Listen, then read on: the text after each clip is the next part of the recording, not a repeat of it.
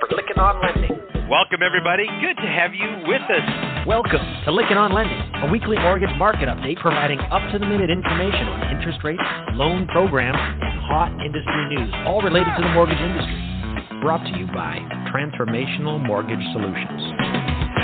To participate in today's program, our guest call in line is 646 716 4972. And now here's your host of Lykken on Lending, David Lykken. Let's begin. Welcome, everybody. It is Monday, February 12th, the day after Super Bowl. So, did your team win? I was rooting for the Chiefs. They did win. But man, gotta love the effort that 49ers put out. What a great game. Overtime, couldn't ask for anything better. And except for those 49er fans, the outcome didn't go quite your way. I'm thinking of a number of people out there that was texting me, and I was texting them, the 40 minority 49er fans. But anyway, this podcast is created to talk about mortgage banking, not football. Got a lot of exciting things to talk about today. It's being created by mortgage professionals. It is for mortgage professionals, and we're grateful to have you as our listener. Again, our commitment is to bring you timely information in an audio format you can listen to anytime, anywhere. Got so much to talk about today. I'm muffing up our bed general opening. Uh, joining me is our co-host Marc Helm. Thanks, Marc, for joining in. Good to have you here, friend. Glad to be here, sir. Yeah, you're sitting over there in uh, Hamilton, Alabama, working on an assignment that's pretty big, major. The lessons we can learn from this one, Marc, are going to be great podcast material down the road. Can't talk about it now, but it's going to be great material for down the road. Also, joining me on the podcast today, we got Alice Alvey, who is always here with so much wonderful insights. We have David Kittle here. Always love Kittle's feedback and input when we're talking about the aspects of the market. Some specific questions I have for David. Then, of course, we have Allen Pollack, who is here with a tech update. And joining us on a regular basis will be Bill Corbett. He's one of the consultants that we have in our group, and he has some of the best insights into commentary about what's going on. I'll share more about that as we get Bill in here. But anyway, so good to have you all here with us. Hope you enjoy this podcast. Special thank you to our sponsors. Byte Software, again, it's designed to be both powerful and flexible, low cost, yet a fully robust tool that can be used by the smallest on up to the largest institutions. What a great system. They love you. They don't try to lock you. If it works for you, great, stay with them. If it doesn't work, you can go away. They don't lock you into long term contracts like the other big LOS out there in the market. So check out Byte Software. Also, Finastra, it's a seamless platform because of the entire platform is housed in the cloud. They are one of the top leading partners with Microsoft and some of the things that they're doing as a result of that AI and some of the tools that they're bringing into their product is just game changing. You need to check out all that Finastra is doing. We're working with one of their top AI people to get them on the podcast. Again, largest fintech company in the world. A lot to learn from them, and we're grateful to have them as a sponsor. Also, Total Expert. Love what Joe Welu and the whole team is doing there at Total Expert they just stay consistently focused on what they're doing. One of the things I'm talking about lately with them, they have a recruiting model, they have the normal CRM, all the stuff that supports the origination process. One of the things I like about them right now that I'm focusing in on is the MSR retention, the mortgage servicing rights, retaining those. They have campaigns that'll help you do that, trigger leads, really good stuff at Total Expert. Check them out. Also, Lender Homepage an all in one AI platform that provides seamless front end solutions to your mortgage business and mortgage businesses of all size. They help you better connect with borrowers and convert more traffic into leads and uh, loans faster. Also, then Truv and income and employment verification, an alternative to the market leader out there. And they support 90% of the workforce and they give you the information at an 80% cost savings over the big competitor that's out there. Also, Angel AI, congratulations on their Super Bowl ad. We're going to be talking about Super Bowl ads a little bit later on, but some which one we like, which ones we didn't like. also, the Mortgage Bankers Association, Lenders One, and the Mortgage Collaborative. These two co ops do an outstanding job of bringing people close together. We've got David Kittle on here. I'm sure we're going to hear about the upcoming conference coming up that they're having in Louisville and uh, Lenders One is going to be in LA. Also, Knowledge Coop, a great learning management platform. Also, iEmergent Mobility MMI Modex. These are three business intelligence tools Folks, you've got to look at business intelligent tools. How are you running your business? Are you doing by the seat of your pants? Or are you doing it by legitimate business intelligence? Check out all of our sponsors on our website. So good to have you all here. Last Wednesday, we released the podcast with Alec Hansen, got a lot of listens and comments on it. And the topic is what does it take to succeed in 2024? Excuse me, Alec did a great job of providing some great content. That is what we had going on. Again, thank you to all the regulars that are here with us. Let's get started with this week's MBA Mortgage Minute and the report from Adam DeSanctis. Hi, I'm Adam DeSanctis. This is the Mortgage Minute, the latest news from the Mortgage Bankers Association. Last week, Treasury Secretary Janet Yellen appeared before the House Financial Services and Senate Banking Committees to discuss the Financial Stability Oversight Council's annual report to Congress. MBA President and CEO Bob Broeksmit issued a press statement following remarks Secretary Yellen made about being concerned about non-bank mortgage lending, saying, quote unquote, if regulators are concerned about the market share and stability of IMBs, they ought to go back to the drawing board on the Basel III Endgame proposal, which would drive banks even further out of the mortgage business and make it more difficult for them to serve consumers directly and provide the vital financing that sustains IMBs. As you know, MBA does not believe IMBs, individually or as a sector, pose systemic risk to the entire U.S. financial system and have highlighted these concerns many times, including last summer in a comment letter, and we will continue to communicate this to lawmakers and regulators. And finally, join MBA and the Cherry Blossoms in DC next month for our National Advocacy Conference. You'll meet with key policymakers, network with colleagues across the industry, and hear from policy experts on the top line issues impacting the industry. Register today at mba.org slash conferences. That's it for this week. Thank you for listening. Thank you, Adam DeSanctis. Good report. Love what the MBA does for us and our industry. While you're at the website, be sure to go to MBA website. Be sure to download on your smartphone the Mortgage Action Alliance app, also known as MAW. And we love this app because you get to have your voice heard on the Hill we can support MBA's legislative efforts with this very important app, and it's so easy to use. So get it, download it, and have your voice heard. You do not have to be a member of the MBA to use that app, but you should be. Anyway, good job. TM Spotlight, this week's macro view of the markets with Les Parker. Ah, this is a good one. You're going to enjoy this one. TM Spotlight Sound Bites is brought to you by Power Seller, making hedging easy. I don't mind correcting you, Waiting all the time. Bonds are waiting for the Fed to see inflation crashing down. Massive U.S. debt supports global bank reserves, but weakens long term economic health. Additionally, the decline in the Fed's reverse repo balances puts liquidity levels at risk. So before the Fed eases rates, it will reduce its selling of Treasury securities, fueling a sharp decline in long term rates. The bear correction prepares the bull market to run. The drop was just what bonds needed. They needed some time to breathe. These views are mine. It's just what you need at tmspotlight.com. All right, go sign up for Les Parker's newsletter to TM Spotlight. You get the paid version for free when you put in the word power or power seller in the sign up area. It's a good newsletter, man. It has got packed with so much information and as Alice has pointed out many times on this podcast, Alice has been amazingly accurate on where he said interest rates are going and the ranges where we'd be operating in. We're seeing that again. We're going to get some comment on that. Bill Corbett's going to make some comments on that, but I want to save those comments and all of our discussion about the markets until after we listen to Matt Graham. And we're going to listen to him next. Matt Graham, founder and CEO of MBS Live, is here with his market update.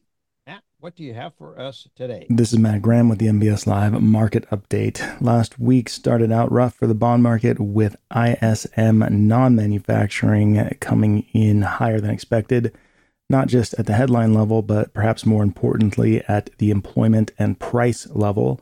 Markets were already trading into weaker territory, but that kicked the selling into higher gear and took 10 year yields up near their recent ceiling of 4.19%. The rest of the week was really fairly sideways, despite a slew of Fed speakers saying the same old stuff. If we had to bullet point their various comments, pretty much every Fed speaker has said some version of the following. First, inflation has been coming down nicely, but we'd like to see it come down a bit more. In outright terms, year over year, it's still too high. Second, the strong economy and strong labor market give us room and time to wait to cut rates. Bullet point number three, we do see ourselves probably cutting rates this year if the economy and prices evolve as expected. But bullet point four, we're not as we're not in as much of a hurry as the market thought we were when it comes to making those cuts. And in any event, bullet point five, we remain highly data dependent. Uh, at least one Fed speaker said something that was slightly different than the others, but not something I think the others would disagree with. Basically, saying that the challenge with inflation right now is that its decline has not been broad based. In other words, goods deflation is offsetting services inflation that remains too high. If we were just looking at services, we would be quite a ways away from rate cut conversations and it's only because of goods deflation that we're even having the conversation. Um, so, what sectors are the Fed most focused on? Probably that would be core services, something they continue to mention, as well as shelter, which is a key driver of the core services component. Apart from Fed speakers and the ISM data, there really wasn't much else going on last week. We did have Treasury auctions, they were fairly uneventful in fact, one could say relatively strong, but that strength came courtesy of the weakness earlier in the week and late last week. In other words, the higher Treasury yields go, the easier it is for the market to facilitate a strong auction process. No other significant economic data. Jobless claims were close to forecast on Thursday, and then a little bit of confusion for some on Friday morning because there were headlines surrounding CPI, the Consumer Price Index, but these had to do with the annual revisions to the CPI seasonal adjustment factors, and uh, those resulted in an unchanged month over month core reading for the last report in December a slightly higher headline reading, but not one that resulted in significant market movement. Bonds ended the week having attacked or bounced off that 4.19 ceiling a few times, not all the way up at 4.19, but close enough to say that yields are pushing up against 2024 ceiling. And it seems inevitable that we will have a showdown with that ceiling tomorrow morning after the actual CPI data comes out at 8:30 a.m. Eastern Time. Yet again, the market is expecting the core month over month number at 0.3%. It has been 0.3 several times recently, and that seems to be a level that has been hard to break. This goes all the way back to November. We have been under that level at least once in October, but in general, 0.3 has been the number to beat. It goes without saying that if we were to see 0.2 or lower, it should bode well for rates. At the very least, it should help rates move down from that 4.19 ceiling. And if we were to see a reading of 0.4 or higher, it almost certainly implies a break above the 4.19 ceiling. Of course, there are other market movers to consider, but not many that are more important than CPI or the big jobs report. Uh, really, other than CPI, it's the jobs report and the Fed, and we're waiting about a month until we get the next jobs report and almost a month and a half until the next Fed announcement. That's going to do it for this week. Back to you. Thanks, Matt. I appreciate that. Good report. I want to talk about several aspects about that. Mr. Kittle, I'm going to start off with you on this because last week you asked a very important question. I thought it was a very boring question about the jobs number, and it was having to do with how much of the job growth were government jobs. Matt says not significant. Then later that day, texted me a image of a Fox News report. You're sitting watching it, and you said, "There, I thought so. I thought so." As you were saying, "I knew it. I knew it." Forty percent of the job growth was in government jobs. I would like to get your perspective on it. And then we were talking about that just before the show. Corbett says, I can't find some of that data in there. So let's start with you, David. Did uh, Fox, do you remember if they mentioned the source of how they came up with the 40%? Is that a no. narrative? They didn't say there, but it just was stated factually, if I recall correctly, correct? Yeah, it was stated factually, is all it was. But let's discount it. Let's just say they're off 50%. So that just means that 20% of the jobs were government jobs. which is still significant. So I just show, shot you what I was watching on there. Government jobs are overhead.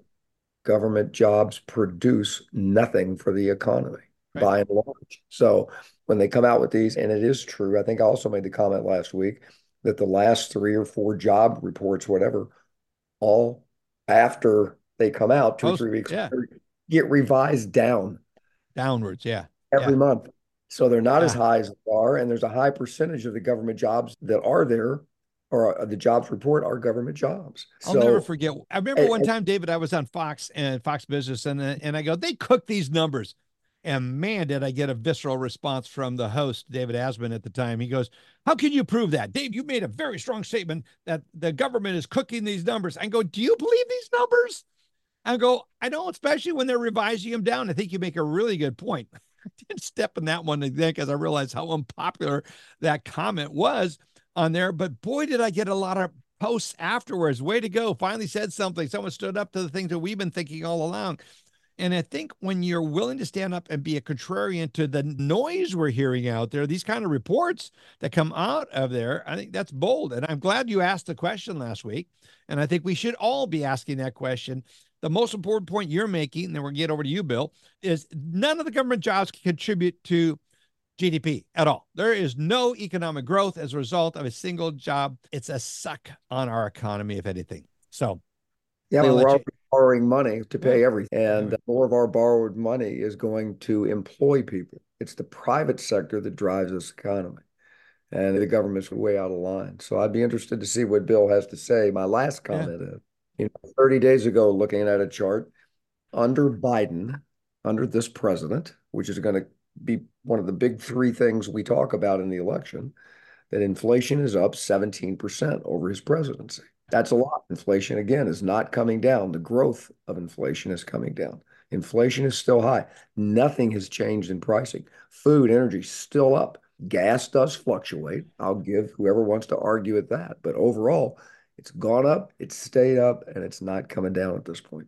And that is hurting our business significant. Yes. Yeah, to say you don't want to get involved in politics, anyone who says that, we have got to get involved. I am more involved this year than I ever have been because of what's going on. And I think that's universal. More and more people are doing so. Mr. Corbett, one of the reasons, everybody, I want to get Bill in on this is that we have our consultants, we all of our consultants get together. They're affiliated with uh, Transformational Mortgage Solutions, my consulting firm. And we sit around and talk about issues. And I wish I could put that podcast on there. But Bill's anecdotal co- commentary is so good. I've invited him to join us as one of the regulars. Let's get your thoughts on that. You were saying, we just before we went live, that you can't see that that's more than 20%. So, first, there are two things. One is one of the words that needs to be retired from the conversations is disinflation. I can't think of a more deceptive word that's being used out there. To Mr. Kittle's point, they're using that to describe that the rate of inflation is slowing. People hear that and they perceive that inflation has come down. So that's number one. Number two, just while we've been chatting, I, there's a little bit of number massaging that legitimately can go on. And the Bureau of Labor Statistics reports talk about have a category of government employees. But then there's a larger category, which is private education and health services. And I think that's when you lump those two together, then the numbers that Dave Kittle was talking about start to come into play. And within that, combination of those groups hit the criteria again he was talking about, which is those are not workers that are adding value and productivity to the economy. So I think it's a combination of those two categories is where those numbers come from. Where, where and, Fox, got, where is, Fox got their report is, on the 40%. is very meaningful. And yeah. those are the categories where we're spending the money that we don't have. Yeah, exactly. And it, we have to be so cognizant of when you're doing anything with your job in your life, and you're going, hey, I'm spending more time golf, I'm playing more sports, or I'm volunteering. Notable, wonderful thing. That category you just talked about, Bill, was the health and the services that go into that. It's like you're donating time, you're doing something that we're taking care of people. That's notable, but does it add anything to GDP? And I think we have to be so cognizant of what is actually causing for economic growth. Marc, we'll have you weigh onto this. I can't wait to get to Mr. Kittle and see he finishes up. But Marc, weigh in on flip. I got two comments about it. It seems like we're dealing with fair weathered friends here in this uh, inflation deal. First of all, when it starts serving the purpose of politicians, when inflation gets high, things happen and people argue about it and whatnot. But I think the most interesting thing is what we talked about the government employment sector. The government employment sector has had a lot of hirings because they've been hurt for a long time. They don't have enough people to process tax returns. They don't have enough people to uh, staff VA hospitals. The federal government has a problem across the board finding people that are willing to work for them these days. So it doesn't surprise me they finally get around the hind, but it's contributing to the inflation thing because prices are going up for everything. And I, I went shopping here recently, and has anybody on the phone bought a, or on the podcast bought a loaf of bread or a, a dozen eggs recently, and you if you can't think we're in high inflation rates, you're not only blind and deaf, but you're stupid because it's gone dramatically higher. And David's laughing on that. But so w- that balance we've always tried to maintain in our country between inflation and government spending and all is all out of whack right now. And it's not going to get changed without some great deal of attention paid to it and interest paid to it and doing the right things. And I just don't think we have that happening right now. It isn't. Mr. Kittle, I want to get you over to you, Alice, in just a minute, and then Allen, let you finish up some commentary on this. As you hear this discussion, David, thoughts, especially what Bill was referring to. I just think they're spot on. It follows along the theme. There needs to be certainly everybody knows where I stand politically, but there does need to be a, a, change in overall policy. We have, I can't give you the acronym for it, but we have the natural gas, the most clean natural gas in the world. And we were just getting ready to send a bunch of it to Europe, and the administration blocked it and stopped it. Now, that hurts our economy. And one of their staples is climate change and clean air. And so we were sending the cleanest form of that energy to Europe, and they stopped it. At every turn, we're killing our economy. So we need a change in policy, and we need it soon. Yeah, don't get me close to the Nord Stream blowing that up and who was behind that, but that gets into ecological disaster, one of the biggest ever. Alice Alvey, Good to have you here. Always thoughts on any of this you want to contribute? I think you all raised some really great points in general for all our listeners. And that just is that as all these data points come out, they get revisions. I was looking to see if there's a full chart that can show us those changes in the inflation rate. And I think when we get Matt on the line, or maybe Dave and Mark and Bill, you guys have comments on CPI, does that fall in the same bucket? So if we look at some of the biggest measurements that we watch in order to try and anticipate what the Fed might do.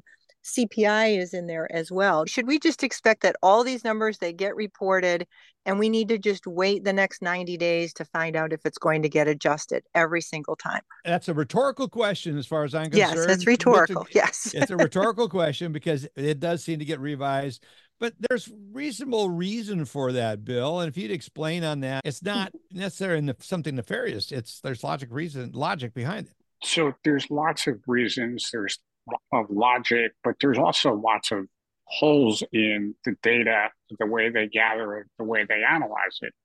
And to me, a lot of times I don't look at the numbers. I try and look at what's going on in the real world. And I have an example of a woman that I work with who does grocery shopping for her elderly parents, has done that for three years, buys the same thing every week, same grocery store, and that grocery bill is doubled over the last 18 months. Wow. So, and then you immediately go back to a report CPI excluding food and energy. I'm sorry, food's pretty important. So then you step back and go. Big, it is a big line item on so, everyone's pers- personal. Um... So here's, a, admittedly, it's one person, one location, but it's pretty reasonable. And food inflation is up a hundred percent. You just can't ignore that. And I think that's what you hear. A lot of the pundits are. Why is confidence so low when the data is, in their mind, not that bad? Well, because the data doesn't line up with the real world and what's going on. Yep, good point. Allen, any comments you have for us on this discussion? Otherwise, we'll get over to Alice. Anything? Yeah, I just wish that the world we live in today wasn't driven by money and policy and, and that people knew the real answer and that our government was truly talking to us about what people are mm-hmm. really feeling. to see our president yesterday, and I'm not getting political, but to see our president yesterday talk about how the cans of pop soda and drink are getting smaller. It's still 12 ounces, right? The can itself could be getting smaller and you're getting less food in your bag of popcorn and the ice cream's more expensive. That's not what people are, are thinking, right? They're thinking about health insurance. They're thinking about the things that truly affect their living. Yes, groceries and yes, soda pop and chips are matter, but that's not the necessities. I just think there's a huge disconnect and no one believes the numbers anymore. Even if you don't understand what they mean, no one believes them. No one believes what they're told. So yeah. we need to figure out how to fix that. I don't think we can anytime soon, but I'm not surprised to learn that the percentage of government jobs contribute nothing to GDP. I already knew it, but to hear it again, uh, not surprised. Yeah, we could go on and on about this discussion. The most important part is rates. Pay attention to Les Parker's comment. Of course, Matt Graham, MBS Live, net he reports the actual numbers uh, parker's really looking at the forward thinking about this we all know him we trust him he's been so accurate in so many aspects of it so sign up for that newsletter again alice let's get over to you with the update on legislative what's going on alice Alvey, vice president partner education and training at union home mortgage good to have you here alice as always Thank you, everyone. Great discussion. So I think I've just got a quick update on the trigger lead bill. You may have seen this in yes. MBA Newslink, but this was a good, this was really good news. I know uh, Mark Jones and the MBA have been working very hard on this. So we do have that HR 7297, the Homebuyer Privacy Protection Act of 2024 is the title. Excuse me, this has been revamped so it matches with the Senate version that's already out there, which is Senate Bill 3502. We reported on this in the past that there was a slight difference in there, and we're really excited to see that the House now is going to align with the Senate version, which means that there's the carve out for trigger leads that are part of a third party like i'm a if i'm a third party and i have that the consumer has said yes it's okay to pull my credit then I have a right to go and send that customer an inquiry. But that, or it is my customer in servicing. If they've received, if we, if I get a hit that my customer has pulled a credit report, I can receive those trigger leads and I can go ahead and solicit my customer. It has the carve outs that are needed for us to operate with our own portfolios as lenders and still be able to save the customer from the other 65 phone calls they may get for companies who are just simply working off of the trigger lead. Now, don't miss the fact of what this will have as an impact to the credit bureaus. This is a big moneymaker for them. And so some of you may have already seen prices, price quotes going up for the cost of a regular credit report because the credit bureaus, the big three, see the writing on the wall that if this does get legs and is able to move in this election year, then they will be out a significant revenue source here. Yeah. That's so that's my update for today, Dave. It's not signed into law yet, so don't get nope. overly excited, but we do have two companion bills working their way through. Yeah, Mark Jones is a good friend and someone who really is one of the leaders on our industry. And I applaud Mark for the job he's done. Thank you so much, Alice. Thanks for the report. Appreciate it very much. Allen Pollack is here, Chief Operating Officer, consultant, top tech. I'm going to say more than anything else. You are a tech guru, dude. You stay on top of you. things. You've been in some of the most significant initiatives when it comes to technology. And most importantly, I love how you are looking up and down the landscape of what's coming. So you and I yeah, have you. talked so much about this, but you're a real thought leader and so glad that you're part of our podcast. What do you have for a report on the tech update? Thank you, David. Just on that topic for a quick second, you know what I found myself doing recently on some consulting projects? I found myself actually, I've got one board advisory position and another one that I'm negotiating I find myself really, and you do this because you do executive coaching, really, really enjoying and excelling at helping others, whether it's just seeing things from another angle or leveraging the mistakes I've made in the past. It's really an interesting position to be in, and you get to just hear what other people are thinking and what they're doing. And sometimes you learn something all, all the time, actually. But anyways it's your career makes so many turns and changes and it's just interesting each time you have a second to look back to see what you're doing where you came from, where you're going, etc. So with that being said, let's talk about all the folks that make commercials for the Super Bowl and if they're happy with what they're doing. So before the podcast today, I asked some of my fellow cohorts here what they liked, and Marc Helm actually asked me if you could rate the Super Bowl commercials on a scale of zero to 10, zero being the worst. I went Barstool Sports, the rules, one bite, pizza style. And I went, I think it was like a 4.3 or something I suggested. Went with the decimal because that's what Barstool does. But look, I know, David, I didn't see the Angel AI. You mentioned that they had that one this year. So I'm going to have yeah, to go Google yeah. or YouTube that one. But ultimately, what's really interesting, if I had to say, hey, what were the ones that were okay? And even the people around me and even the internet are saying were decent. I'll tell you, this one was pretty funny. This was State Farm, and it was Arnold Schwarzenegger and Danny DeVito. And Arnold Schwarzenegger comes in and he goes, he goes, it's so funny. He goes, looks like look like a good neighbor from State Farm, just written on the paper. State Farm. this woman is in labor, and it, they tried to get him to use the Arnold Schwarzenegger slang, and it came out so funny. So, anyways, that I thought that was a funny one. Also, you know, State Farm at the Kansas City Chiefs are all over their commercials. I didn't see any KC State Farm commercials, so that was interesting. They obviously put a new one out there. This David, I thought really probably should rank the number one commercial. It was a Google Pixel camera commercial, and it showed a gentleman with a visual impairment. And as he used the phone, it was extremely blurry and he held it up and said one person or one one human face in in focus and it would say ocean and one human face in focus it was suggestive as to the person taking the picture that it's good to click snap i thought that was really cool. And just shows that people are thinking about how technology can help the human race besides yeah. just suck the energy out of our brains. So that was really interesting. Reese's candy i thought that was pretty cool. That interesting way to say that they have a new one and they said we only have a few and it has a little caramel on top and the people are screaming the families yeah. And then at the end they said wait are you still selling the original ones? And then the reese's goes yes and the people start screaming again that was an easy way and then the only other commercial honestly that i felt that had any merit was neil diamond and volkswagen yeah that was good yeah Herb, herbie the love bug came out i grew up watching herbie in, in those movies and Neil Diamond. Our generation, I hope other generations still love Neil Diamond, but his music's great. Anyways, what was really bad, David? Homes.com was dumb. TurboTax was dumb. That was E Trade yeah. and Pickleball was dumb. The J Lo and Tom Brady, the Matt Damon, man, I didn't like it. I thought it was stupid.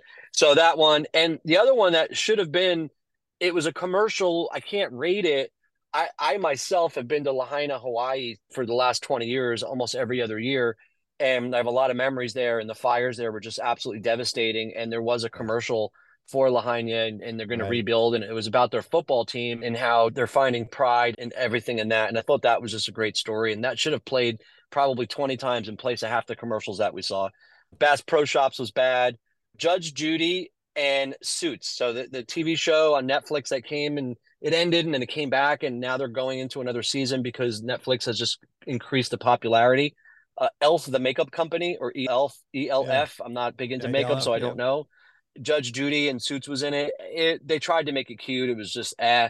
And then there was an AI commercial for Copilot, which I don't know. It was all right.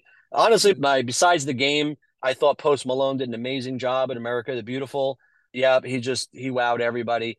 So the Super Bowl, in, in terms of commercials, there weren't really any mortgage ones. Rocket Mortgage, we all knew ahead of time, wasn't going to be in the Super Bowl. Yep. So let's leave it at that. This week, David. Yes. Go ahead. Yeah, sorry. I was going to say, but Pavan was there with his Angel AI, and uh, again, one of our sponsors, one of our clients that I work with, and I got to tell you, it was really cleverly well done. Very clearly, a mortgage ad going mm-hmm. consumer direct, direct to the realtor, direct to the consumer and it was really effective i thought but anyway you continue on yeah no that's great so i did want to chat about ai for a second and throughout the week, I take screenshots if I see interesting things online or I will make notes. And there was one thing, let's see if I can find it really quick while we're here. It had to do with the new Apple Vision Pro, and I think it was Rocket Mortgage. And they now have uh, the Vision Pro, a Rocket app. So check that out. I thought that was really interesting. So I had somebody ask me to help them with AI, David.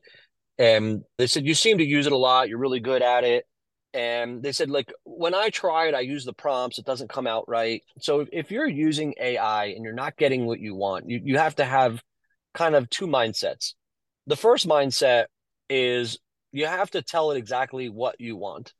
And you have to know that what you're going to receive is going to, it, it's enough to get started. You need to finish the work, right?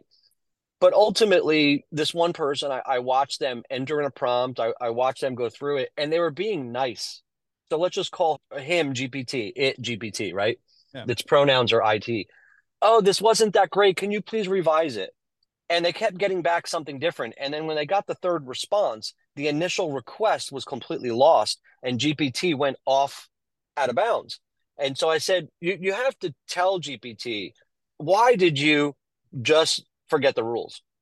Now, please redo that. If you're nice to GPT, like you want to be nice and empathetic to a person, you're speaking to a computer, you're speaking to a robot. You can offend them. You can tell them, you did not give me what I asked for. Can you please revise that? And please don't forget what I told you four paragraphs ago. And after I put a little bit of personality into their conversations with GPT, they started receiving what they were hoping. Now, again, they still, it, it was enough for them to finish the work they needed to do. It's never going to replace what you're trying to do. But so, my message to everyone today on, on how to use GPT and if you're using prompts is really just a couple really quick things. And, and this isn't a list anywhere online. This is my personal experience of how I've been successful and, and how I've interacted with other people. One is don't be afraid to spend an extra minute to tell GPT who they are. Meaning, yeah. when you get in there, say, listen, you are David Lykken. You are a podcaster. You've been in the industry for 40 years. You've worked with so many people. You continue to learn every day. You're the Tony Robbins of Tony Robbins. You're David Lykken. You need to tell me what I need to know. And don't be afraid to use too many words. Don't be afraid to make misspellings. Don't be afraid to have redundant sentences. None of that matters. Just get it out of your head. Tell GPT who you want it to be. Now that we have Mr. David Lykken as our GPT, now you can legitimately go in there and say, David, I've overpaid you. I've underpaid you. You give me more advice than I ask for. You've been amazing to everybody I know. I need you to pretend like your life is on the line and I need you to tell me what you would say to get out of prison, right? You need to let GPT know the situation, what is the challenge, and what do you expect to be the result? Yeah, and then you say, Yeah. Oh, yeah. And then you say, These are the rules. I want no more than three sentences. I want to make sure you mention the word pancake in the three sentences. You tell it what you needed to do, and you will find that you will get better results. And don't be afraid to be mean to GPT. It's okay. Nobody's going to be upset. So good. That's really good advice. I think we all need to learn uh, to how to use this tool and these kind of tools. I more and more because it's a part of our lives and who is going to accelerate is the one that learns how to use it the most mark you become a bit of an expert in this on ai and i, I just I tell you, it is so important we understand this. And folks, I'm telling everybody, all our readers, my clients, I'm requiring this required reading is the coming wave. It is the coming wave. It is unbelievably interesting. It's a little challenging to read, I'll be honest with you, because it can be scary when you realize the rate at which this is changing. Biomechanics, or the whole biological, the whole, I'm not saying that world, the biomedical world, that is changing. That one and AI and I'm not saying the first one right, whatever it is, but it is fascinating how rapidly our world is going to be changing and it will be. Got to get on, get involved. Allen, good report. Thank you, Allen. Appreciate it. Thank you. Marc Helm, anything, any final words you have for us as we wrap this up? Yeah, I'd make a comment about what you said about AI. I just got my one big caution for people in utilizing or thinking about utilizing AI. Understand what you're using it for, understand how to use it, and don't depend 100% on it without testing out whether it works for your application and what you're doing because I think that uh, AI is still a growing technology and too many people are banking on it 100%. When it's built for your industry, that's one thing, but it was general AI out there, it, it could be problematic if you trust it. And ChatGPT is an answer. They tell you all over the place there that we're not sure we can guarantee all our resources are right that supply information to. So just be, be real careful with it. I'm a real big believer and I'm going to endorse it and use it everywhere I can. But at the same time, I approach it all with caution and make sure I'm an expert on what I'm trying to use it for before I use it. Good word. Good word. Good stuff. Allen, thank you for a good report. Always looking for the latest. The Super Bowl ads were, it's always fun to talk about those. Alice probably has the right approach to it. I'll watch a summary of the ads. I'll watch the ads and the review app. What did you say you're doing? And then you're going to watch the highlights. He said, I will save myself a couple hours because I got all the information I need. Alice, that was a great approach. Appreciate it. All right, everybody, that does it for this week. Look forward to having you back here next week.